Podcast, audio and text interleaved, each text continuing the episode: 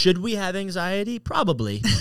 Is it make sense to have anxiety? Yeah. Sure, Can we control what's happening tomorrow? For a long time, people treated anxiety like it was this, it was this betrayal to God. You know, like how could you not trust God and worry all the time? But we got to be careful because anxiety is an emotion, mm-hmm. and emotions are gifts from God. And if anxiety is emotion, then we would handle anxiety the same way we'd handle something maybe like anger. So Jesus doesn't say don't be angry. He says don't when you are angry, don't sin. When you're thinking about anxiety as an emotion, be careful that anxiety doesn't catapult you into fear Right. and worry and stress and paralyze you.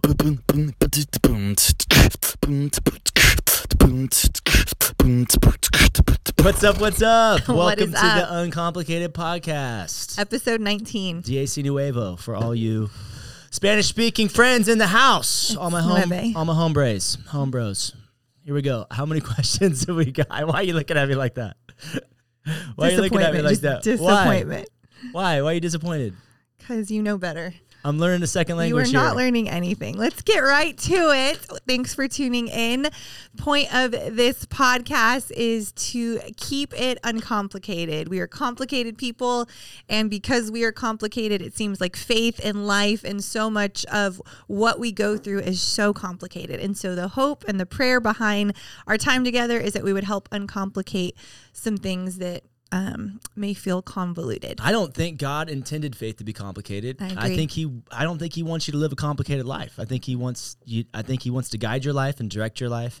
And so a lot of our answers are going to come from that Christian worldview, we call it, Mm-hmm. right? Uh, you know, we've been teaching the Bible for a long time, and so you know we're going to bring the scriptures into this. Maybe you're a Christian, maybe you're not, but uh, I think truth is truth. What do you think? Yeah, I absolutely. think some people are looking for some answers, and that's probably maybe you search the topic on YouTube right now that you found right now, and uh, we got a stack of questions that came in through justicecoleman.com Yep. and through Instagram, and some people have said. How come you don't prepare more for answering these Yeah. questions? What do you think about that? Before we get into it, just just to help people's expectations, because we haven't read all these questions. No, we haven't read all these questions. We don't research in in depth. This is literally, I think, on the spot, live. We want to help uncomplicate things and it to be real and authentic. And um, And you know, we, get we don't know everything. Yeah. we're, we're we're not experts in everything, but we have studied the Word of God, and we're hoping that our truths don't just you know mainly come from that, not Yeah. our own perspective or our own opinions. Um, but really, what the Word of God says to help. yeah, and we get stuff life. wrong. Yeah. You know what I mean? We, we I mean, honestly, we we're doing this podcast uh, as a resource for you, just to try to get through as many questions as we can. You Yeah. know, um, we don't want to spend the whole time on one question. We would Right. rather we've chosen to kind of get through more questions. So, uh, I do got a guest coming in though. Yeah, Dr. Gary Breshears, so excited, flies in this Legend. Mm-hmm. Friday. Uh, one of the world's best theological scholars. So submit your questions about theology and Bible. You know what? Do you want to know if dinosaurs made it on the ark? You need to ask that so we can put that on the topic And he's got a great voice to listen to Gary. too. Yeah, he's, he's just he's So- amazing. All right, mix these things up. Okay. And uh, but anyways, if you feel like we didn't spend enough time on this, ask go to justicecoleman.com, ask the question again, Yeah. and maybe we'll hit it from another angle. But like I said, uh, we don't. We're, we're- we're also we also don't. You know, we, we, sometimes you just don't want to give too much advice because you're like, man, advice is not really the goal here. The goal is to try to bring truth. So, uh, go ahead. How to stay positive and proactive through someone constantly tearing you down. All right. Well, let's get into this one. All right. Okay. So someone's constantly and proactively. How to how to how to how to stay positive? if Someone's tearing you down. Yeah. Uh, well, what have you learned about boundaries? Share briefly about that, because isn't that part of maturing? Yeah. Part of growing up is realizing that you choose the people that you're around, Totally. and that's one of the biggest decisions you make with your life. The people around you determine the quality of your life often more than anything else. yeah. So, who you choose to spend time with is going to be a huge factor in your mental health and your well being and Yeah. your direction in life. And sometimes there's people who are they're haters and they're they're they're they. It seems like they only exist just to make you feel Miserable. sm- yeah, or feel small so they can feel big. Sure. And uh, what, what would you what would you say about that? Can I see it? When How to be proactive? how to stay positive and proactive. I mean, I guess it boundaries, like you said, are important. It's important to if you're have being harmed. if you're being harmed to to have boundaries. Yeah. Um, if you're not being harmed, gosh, this is a hard one. Um, Some people in life you just got to put up with because you're not in their life. They're not in your life for you. You're in your you're in their life for them. yeah, You know, sometimes you know, like someone write this, you know, my kids are tearing me down. I need to put a boundary up and never see my kids again. Well, you know what? You need to be a dad. Okay. I'm sorry your kid's a snot, but you need to be a dad.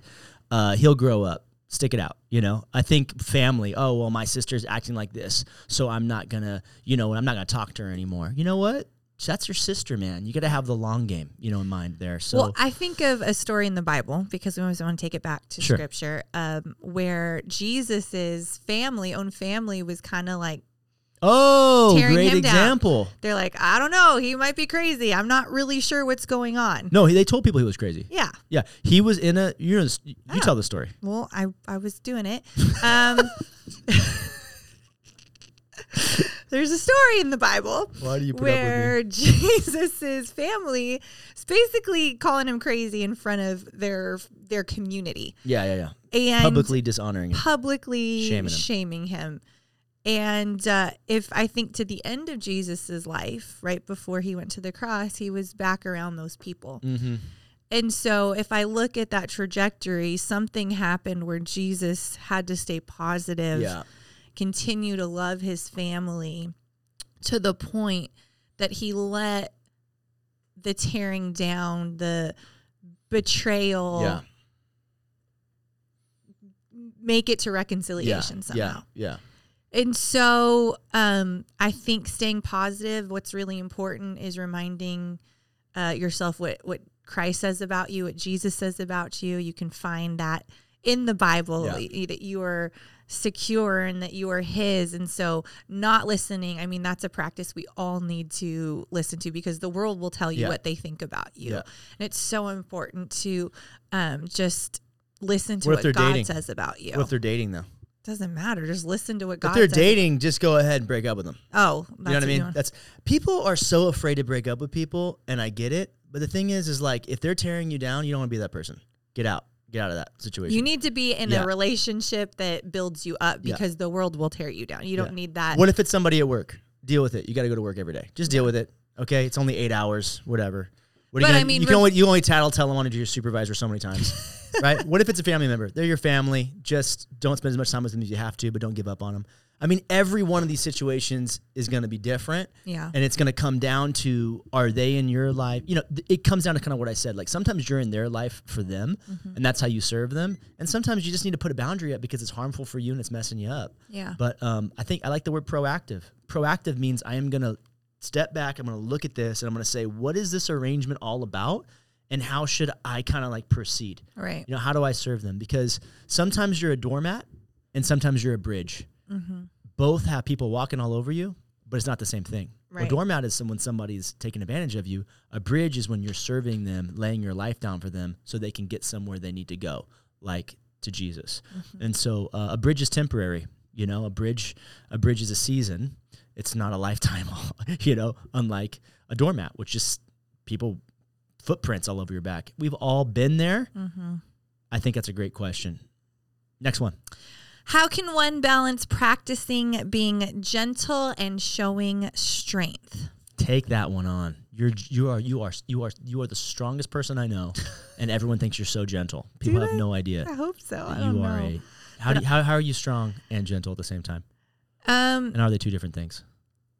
mm, strong and hold on, being gentle and showing strength. Well, I think You're strong, and yet you're gentle. I don't see a conflict in the two. no, not at all. I think that gentleness is not. Go ahead. no, no. I was gonna just say I think um, Don't, don't look at the, the more gentle. Would you like me to fold my hands as well, my love? Why do you put up with me? I don't know. Why am I being so controlling today? I'm sorry. I'm sorry. Everyone in the office is laughing right now. I'm on one today. I'm sorry. Go. It's okay. Um, I think this if you can be gentle and strong, that really uh, is like Christ. Yeah. Like go. Jesus is is God, and God is all powerful. Yet His humility and gentleness was so appealing. I think Yeah.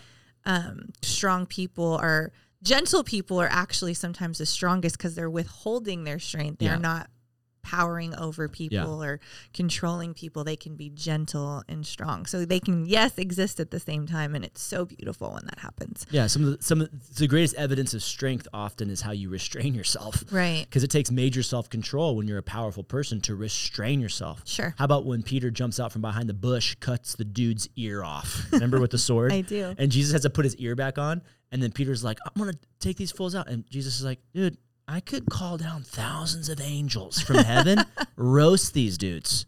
I'm being gentle. I'm Yeah. restraining myself in order to serve them. This Mm-hmm. is where God has me. The Father has me in this place.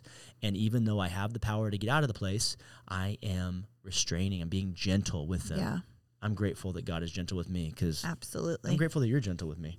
All right, next question. Take it away. right. How to overcome transform minds from thinking negatively and worst case scenarios. How to overcome transform minds from thinking negatively and worst case scenarios. I So, feel like the, the the title of this is uncomplicated, and people ask the most complicated versions. I'm gonna what is I'm what is gonna what is the essence of the that? question. Okay, uncomplicate the question. it sounds like this person might struggle with anxiety. Great. because anxiety is thinking of the worst case scenario. You're worried about what could happen, Right. Which is normally negative Right. and the worst case scenario. And so, my favorite is for those of you who have struggled with, for those of us who have struggled, it's like now I'm worried about worrying too much. Right. Now I'm having anxiety. I'm sick because I worry so much about having anxiety. Yes. So now Mhm. it's like this never ending thing. And this is, you know, I could ask Carlos to look it up. I could ask you how many people struggle with anxiety right now. Carlos on the keys. Just check what is the latest because I know post COVID there's it was an increase. So what's the question? So how do you overcome it? How do you transform your mind? I love that they use the word transform minds because that Mhm. reminds me of a scripture in the Bible Mhm. that talks about transforming your mind by reading the word of God. So I Mhm. think the first thing I would say, if you want a, a different mind, you need to start putting something different in your head, the hope of Jesus. there you go. Uh, the the faithfulness of God, and you read that in the scripture, and so Because I should, think- should we have anxiety? Probably. is it make sense to have anxiety? Yeah. Sure, Can we control what's happening tomorrow? Are there is my car driving 65, maybe 85 miles an hour down the freeway while another one is coming at me and we're only 12 inches apart and somebody could be texting and then just bam and then just end my whole life? Yes. yeah, Could, you know, I lose my job tomorrow? Yes. Could you have could we get a diagnosis with one of our kids? Yes. It's not crazy to have anxiety. Mm-hmm. This is part of life. Anxiety, friends, is an emotion. And I think for a long time people treated anxiety like it was a sin and like it was, you know, for a long time people treated anxiety like it was this it was this betrayal to God. You know, like how could you not trust God and worry all the time? But we got to be careful because anxiety is an emotion. And emotions are gifts from God. And if anxiety is emotion, then we would handle anxiety the same way we would handle something maybe like anger. So Jesus doesn't say don't be angry. He says don't when you are angry, don't sin right, right? So maybe we could get so close as to say, you know, when you're thinking about anxiety as an emotion, be careful that anxiety doesn't catapult you into fear right, and worry and stress and paralyze you, but instead grab that emotion of anxiety, which could be there for a good reason. Mm-hmm. Sure. It could be a reason you need to be concerned about something. Take that. The scripture says in Corinthians 10 to, to submit all these thoughts to God yeah, because God, what He'll do is if you can submit it to Him, it says He will demolish the argument. mm-hmm. So He will help you. He, he will He will shut down the lie with the truth, Yeah. and that's really what you need. You need to just have the truth. And anxiety, like you said, has to do with what goes in your head, Mm-hmm. has to do with the people that are around you, and it has to do with your hope. yeah. And that was a, a great answer for you, Great. from you, and it was a great answer from me. I mean, we've all been there. There was a great answer. Good job, babe. What you got? What you got? What you got? Yeah, so it's showing that over 40 million people in the U.S. are uh, dealing with some form of anxiety disorder. I believe it. I believe it. So that's about one in five. Yeah, I believe it. I believe it. Yeah. That's good. You want to add anything to that? I don't know if you've really had too much struggle with anxiety personally. You just seem to have Well, I, I, I mean, I've had anxiety. well with a car. yeah, you got in a I've car had. accident. A, I've gotten a car accident, and I forced myself to get back in a car. Yeah. Uh, it was like a near, should have been death car accident. Yeah, And I walked out and I could have easily never driven again because Yeah. that would have been safer. Yeah. Right? That that was the logical, not logical, but Yeah. logical thought. And I um I forced myself to get back as soon as I was out of bed, back in a car driving in the rain because Yeah. that's when I had my accident. And I get in the car every single day. I drive every single day.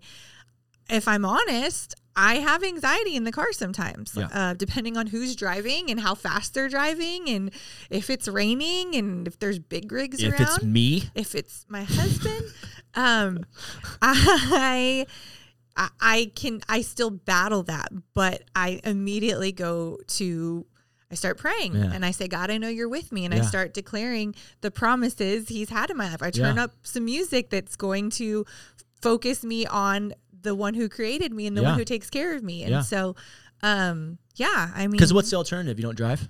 right. So that's the thing. My- if you're my world you're gets real struggling with small. anxiety, think Yeah. Mm-hmm. about anxiety like a direction. Are you moving this way or are you moving that way? You know? Yeah. So faith is propelling you forward, fear is propelling you backwards. Keep the faith. As long as you're moving forward, you're good. When you begin to move backwards, that's when you're saying, mm, maybe I'm not trusting God and maybe this is this is Well, and that's when I think you give into anxiety sometimes. I don't know if even giving in is the correct language, but those scenarios keep getting crazier and darker because you are you are not walking towards any scenario. And so then your mind takes over and the darkness takes over and they get worse as opposed to okay this makes me anxious but i'm going to continue to live out my life and do the things that god's called me to do and i'm going to take care of my family i'm going to do all the things and then you realize okay i got in the car and i had a little bit of anxiety but it's okay because god was with me yeah. and then you begin to build a muscle Yeah. um, of uh, of faith, a muscle of like, okay, like I can. This isn't debilitating. Yeah. Uh, and and the scenarios, um, you know a scenario now Yeah. instead of not knowing any scenarios and kind of like being limited by that anxiety. I don't know if that's So helpful. good. Okay. So good. I love when you talk. Next question. How do you live a life as a Christian without feeling guilt or wrong? All right. Well, guilt is not necessarily a bad thing. Guilt is recognizing that you did something wrong and that you wish you could do it differently. So you don't want to get rid of guilt. You want to get rid of guilt trips. guilt trips is really the is really another word for shame. Yeah. We used to play this game when we were kids called uh, Duck Duck Goose. and we'd walk around and we'd tap everybody on the head, and then you you know this person Take is back, the goose, and then you'd run around, and the person who didn't get if they didn't make it, then they're in the middle and they go mush mush mush. Did you ever do that? Uh-huh. Yeah. That's that's a guilt trip. That's the shame You pot. sit in the middle and Yeah. everyone looks at you and Yeah. taunts you. And sometimes the loudest voice in that in that group is the voice in your own head. And that's shame, right? Mm-hmm, And the enemy, if you're going to go go so far as to believe there is an enemy, uh, he's also called the accuser. So he's going to be accusing you and trying to make you feel worthless. And so the, the question isn't, you know, how do I live without guilt? The question is, how do I live without shame? Mm-hmm. And in the Old Testament, we see this incredible picture of this sacrificial system, like thousands of years old, where even at the most like primal level, people recognized they had guilt and shame in their life. And there was like this sacrificial system so wild. Think about this, where in order to get people free of shame and guilt, uh, what what would happen is they would take a they would take a a, a, a two different goats, and one of them that was sacrificed was represented. The, the priest would lay the hands on them and sprinkle the blood on it, and all this gnarly medieval crazy stuff. And that was like this representation of uh, of of of of the sacrifice. It's over. It's done. It's paid for. Right. But then the thing is, we all know that even after something has been paid for or done, we still have that lingering shame. And so they had a second goat, right? And they took the goat, they prayed over that goat, and they sent that goat out into the wilderness. They didn't kill it, they sent it out into the wilderness. And that was representing the shame that was being taken away from them. So cool. Okay. Mm-hmm. And that's where we get the term scapegoat. Mm-hmm. How wild is that?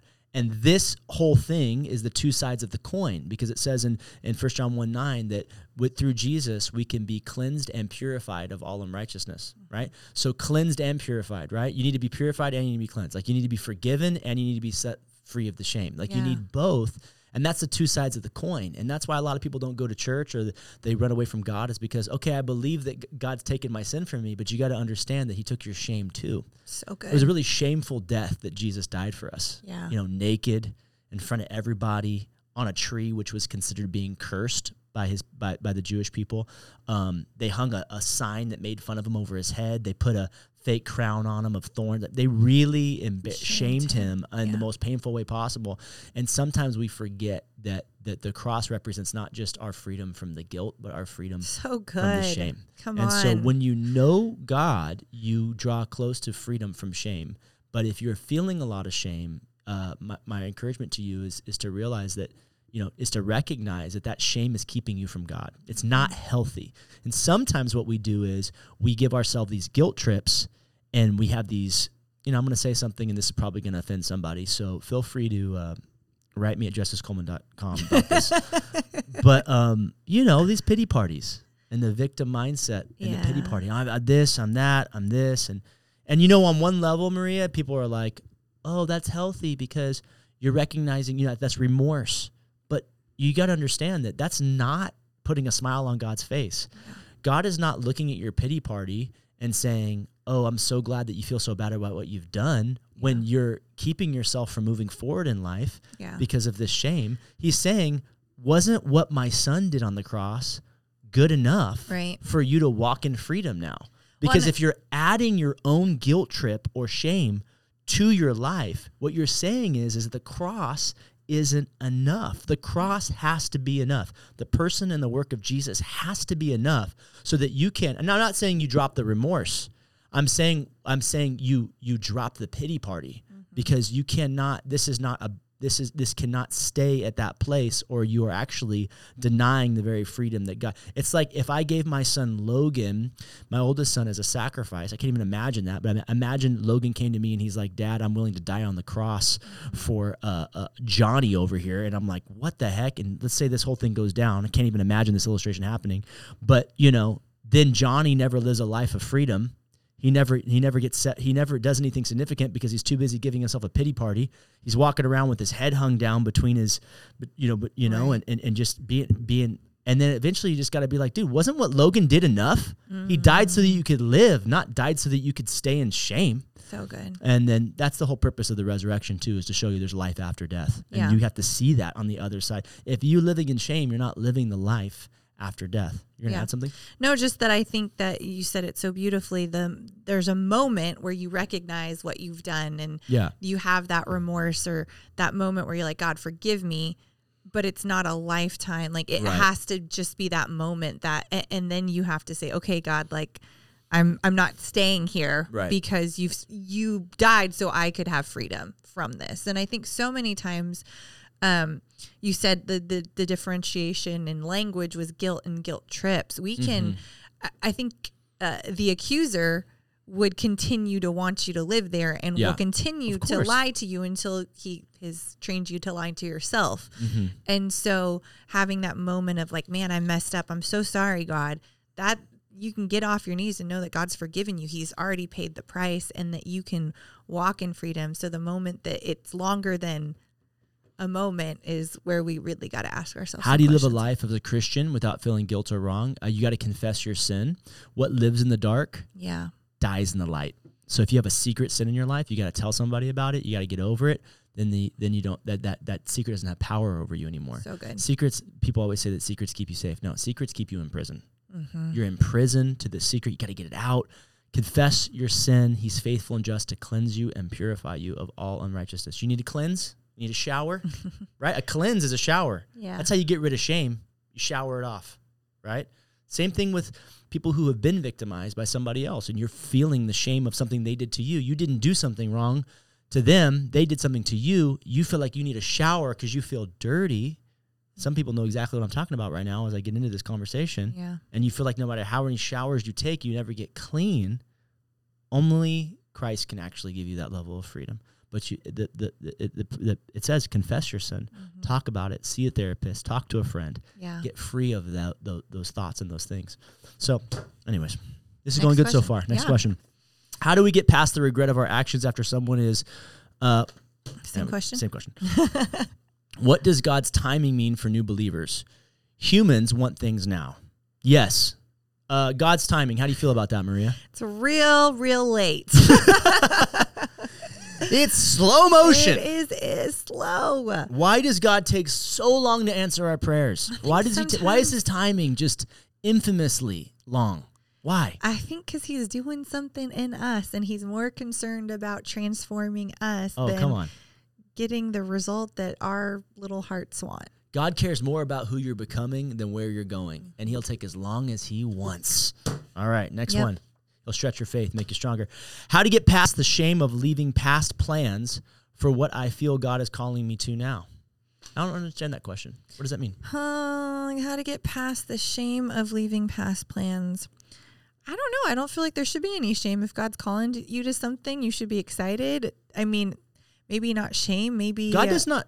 First of all, when God calls you to something, you're leaving something behind usually. right. So as much as it, as exciting as it sounds to hear from God and to get a plan and get direction, the truth is He's usually asking us to do something that we don't want to do. Or that's He's hard. asking to something that's hard. Yeah. it's uncomfortable. And so you know, like when we started the church, for example, we had to leave a church that we loved. Absolutely, and people And it we took loved. us, yeah. And it was the hardest part about starting a new church from scratch. Everyone wants to know was leaving the church that we loved And to answer this loved. Mm-hmm. assignment we felt God called us to do. And we moved 45 miles away and moved into the city and all Yeah. this kind of stuff. And so maybe, maybe that's maybe part of it. What do you think, Maria? Maybe I don't know. I'm I'm getting stuck on the word shame here. I think um I don't know if maybe shame is the right word, Is it a relationship? Is that what it is? How do I get past the I shame of leaving? past plans for what I feel God is calling me to now. Yeah, um, if there's shame, I'm like, it, it, I don't know. I think in our own life, like you were saying, when God, we felt God calling us to start a church, um, there was not, there wasn't shame. It was sadness. So if there's shame, maybe ask yourself some questions about what God's calling you to, because I don't think God wants you to have shame. So I don't know. It, this is kind of a hard think question it's without probably knowing. a relationship. So they're probably like, I'm over this person and I feel bad because I'm breaking their heart because I'm breaking up with them because I need to go get to it. I need to Maybe. get something new. And that makes total sense. That makes total sense. And, uh, but, but, uh, yeah. If, God's called you to it. He's going to call you through it, and uh, it you know doesn't sorry, doesn't mean that. I know. I I think it's so circumstantial. It's Yeah. hard to know. Um, but I've never I say be regretted. I've I've never regretted obeying God. There you go. And so if God's calling you to something, um, I've never regretted. He's going to be with you in the hard times and the good times. And uh, maybe just ask the Holy Spirit, ask God, like where that shame's coming from, and kind of sort that out. Next question. Take it. Take it. All right. Does God predestine some to be saved or to be perished? To perish. Okay, so the question is, hey, if God created everybody, He knows everything. Does He already know who's going to hell and who's going to heaven? And does He decide some people go to heaven and some people go to hell? And does He play favorites? And you know, is God some sort of uh, you know, mar- marionette puppet master? What do you call that? Yeah, puppet master. Yeah, yeah, yeah. Mhm. Uh, you know, He already knows everything's going to happen. Then He already knows who's going where and what's going on and who's going to be with them and who's going to.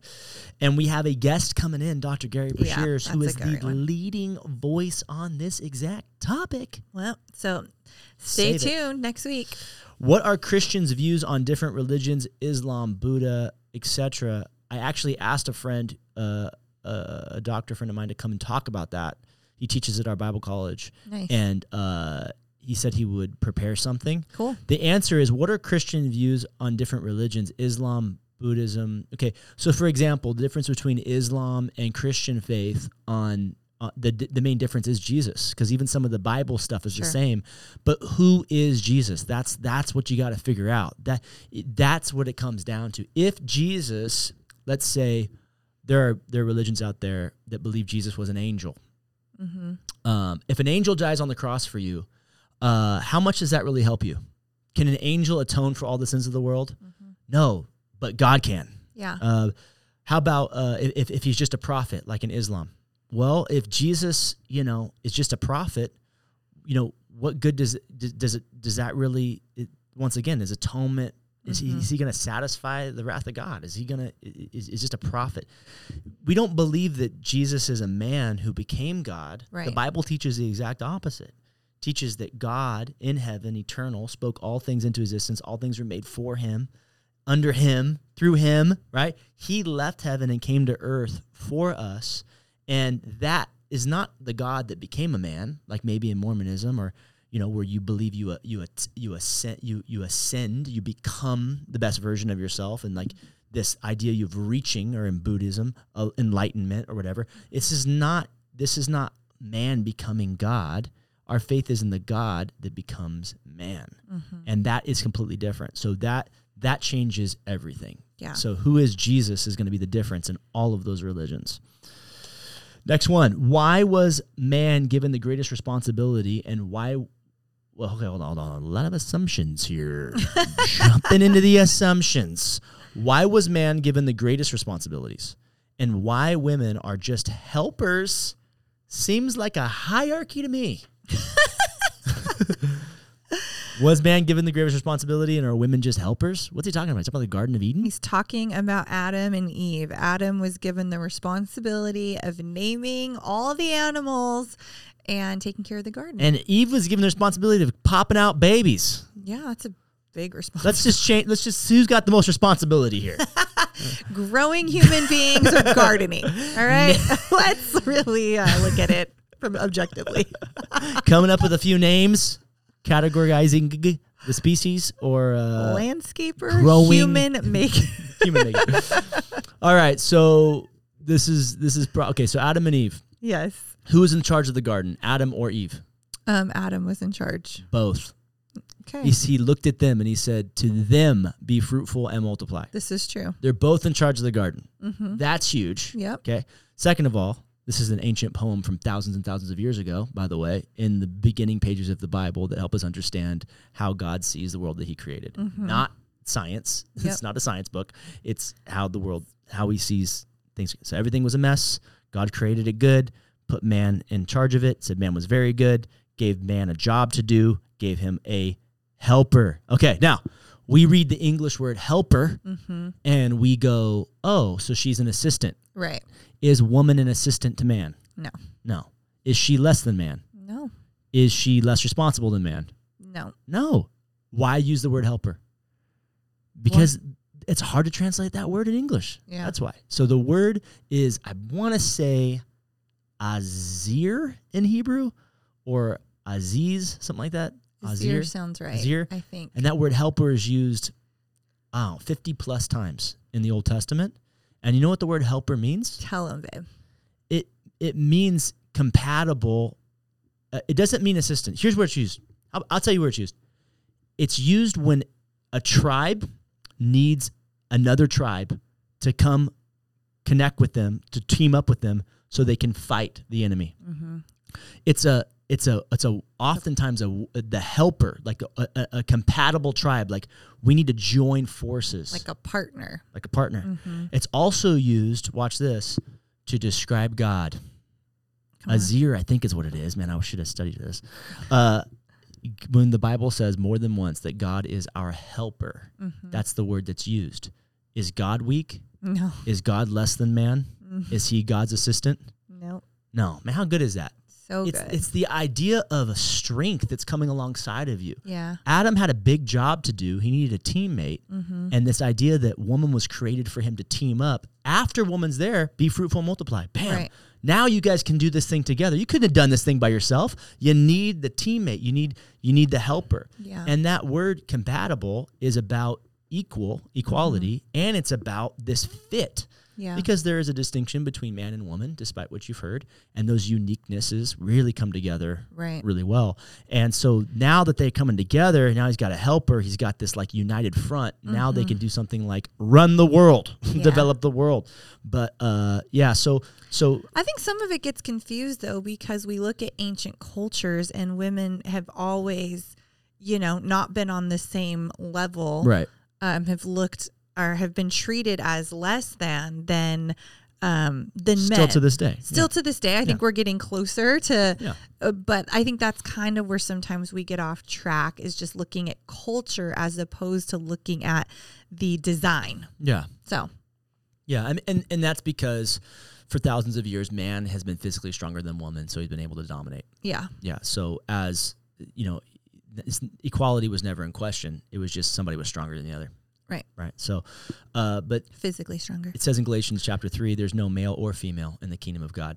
Mm-hmm. You can't be, you can't spend too much time on that, uh, because you have to realize that where God, where God wants us to be is Mhm. in total equality. He's not looking at anybody as less than or more Yeah. than or more qualified or less qualified.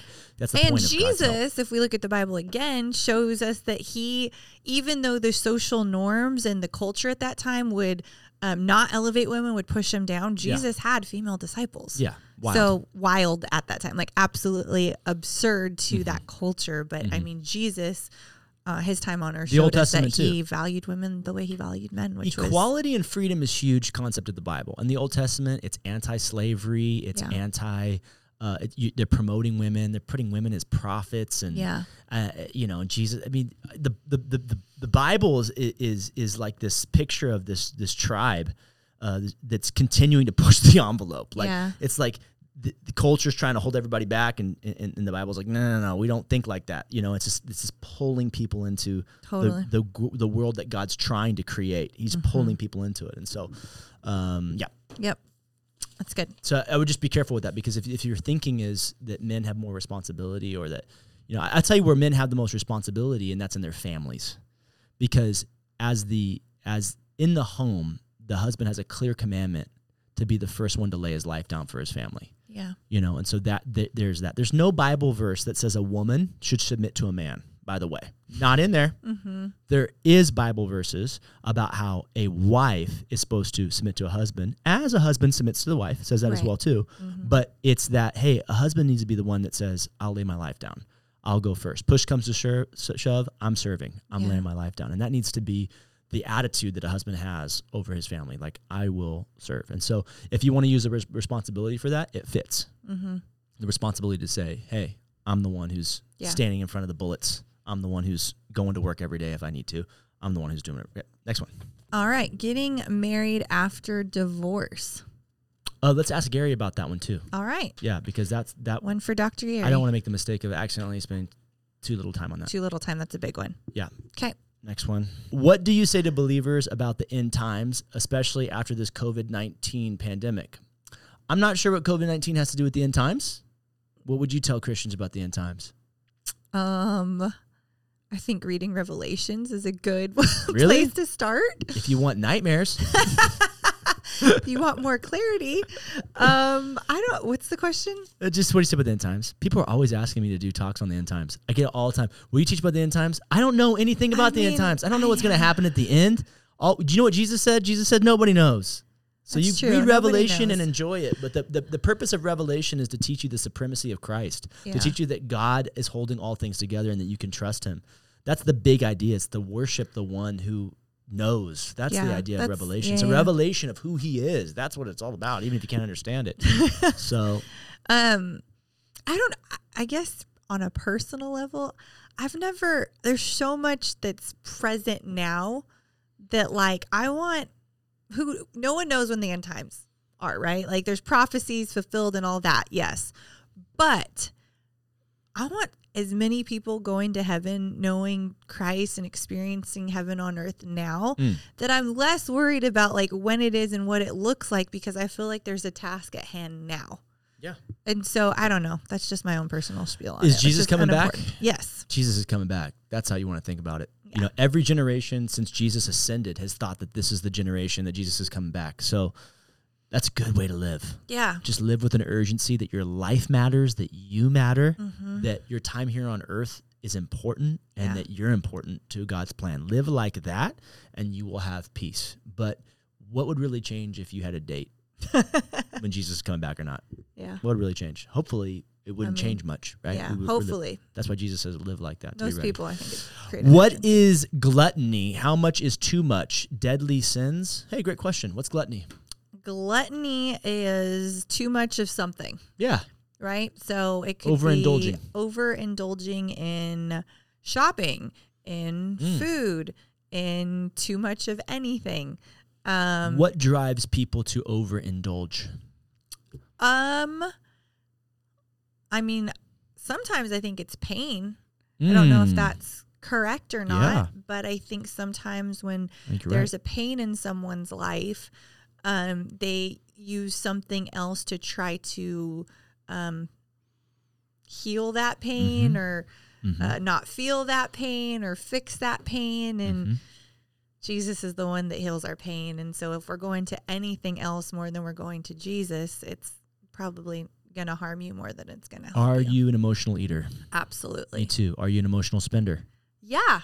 Are you? Yeah. I feel good when I, I don't feel good and then I go buy something. It makes me feel better.